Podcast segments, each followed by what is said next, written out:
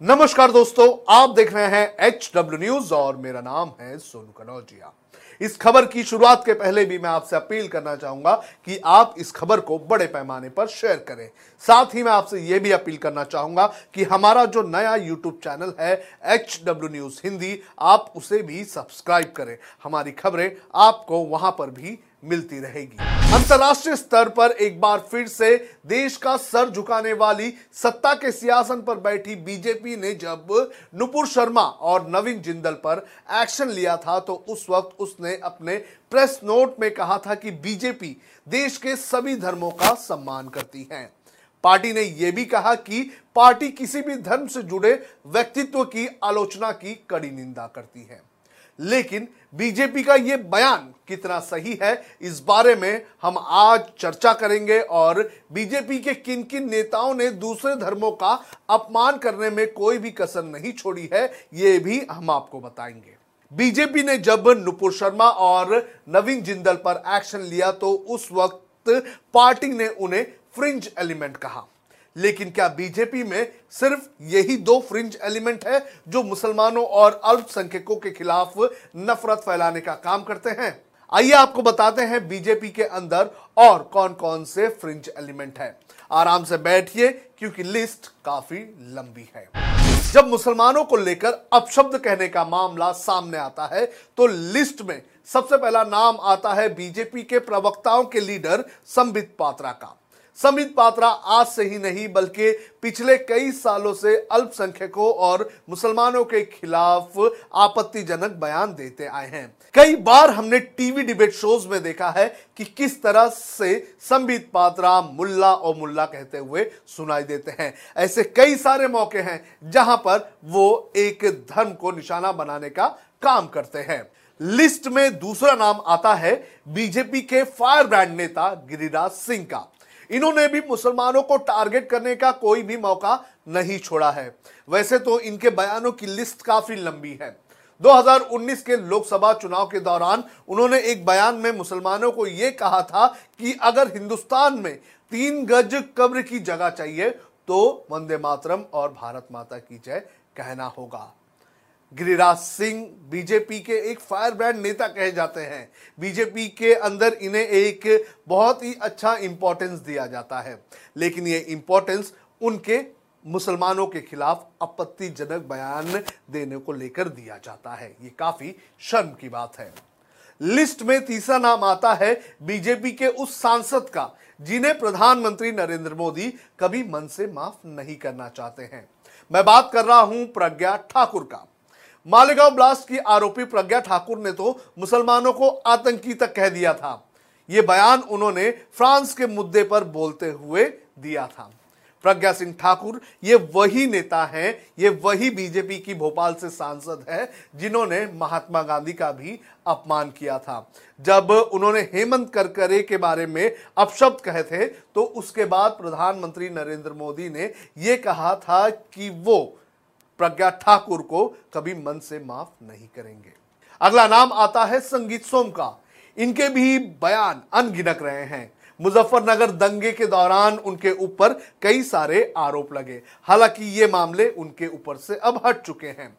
समय समय पर उन्होंने नफरती बयान दिए हैं। संगीत सोम ने तो ताजमहल बनाने वालों को गद्दार करार दिया था। आज उसी ताजमहल को लेकर कई सारे हिंदू संगठन ये कह रहे हैं कि ये हिंदू मंदिर था। अब संगीत सोम ये कहते हैं कि ताजमहल बनाने वाले गद्दार थे। तो अब गद्दार कौन है, ये भी हमें समझने की ज़रूरत है। इस लिस्ट में अगला नाम आता है अनंत हेगड़े का। इन्होंने एक बयान देते हुए कहा था कि जब तक दुनिया में इस्लाम है, तब तक आतंकवाद रहेगा। इसके अलावा उन्होंने महात्मा गांधी से लेकर राहुल गांधी तक ऊट पटांग बयान दिए हैं। उन्होंने ये भी कहा था कि अगर कोई मुसलमान हिंदू लड़की के पास देखेगा तो उसके हाथ काट दिए जाएँगे। तो नफरती बयान का ये एक लंबा सिलसिला बीजेपी के अंदर बड़े पैमाने पर जारी रहा है। अनंत हेगड़े की अगर बात करें तो अनंत हेगड़े भारतीय जनता पार्टी के नरेंद्र मोदी की सरकार के पहले कार्यकाल के टाइम पर ये केंद्रीय मंत्री भी रह चुके हैं। हालाँकि दूसरे कार्यकाल में उन्हें जगह नहीं दी गई।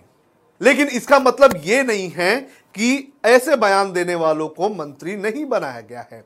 इस लिस्ट में आता है नाम अनुराग ठाकुर का।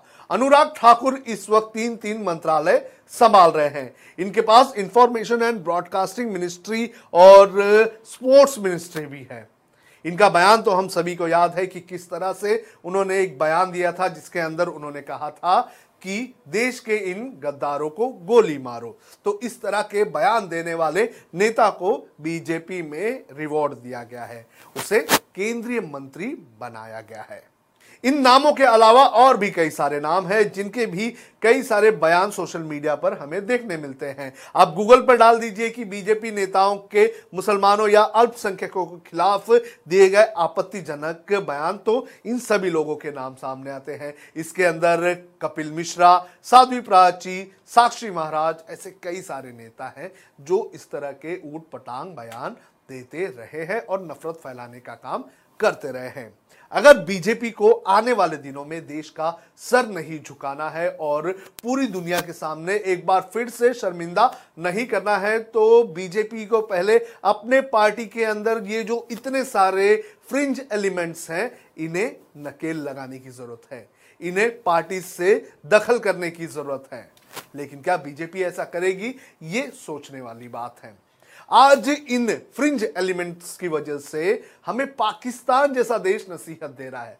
पाकिस्तान जो हमें कुछ कहने की हैसियत नहीं रखता है, लेकिन आज वो भी हमारे ऊपर सवाल उठा रहा है। हमारा देश इसके पहले कभी तक इतना शर्मिंदा नहीं हुआ जितना हमें आज होना पड़ रहा है।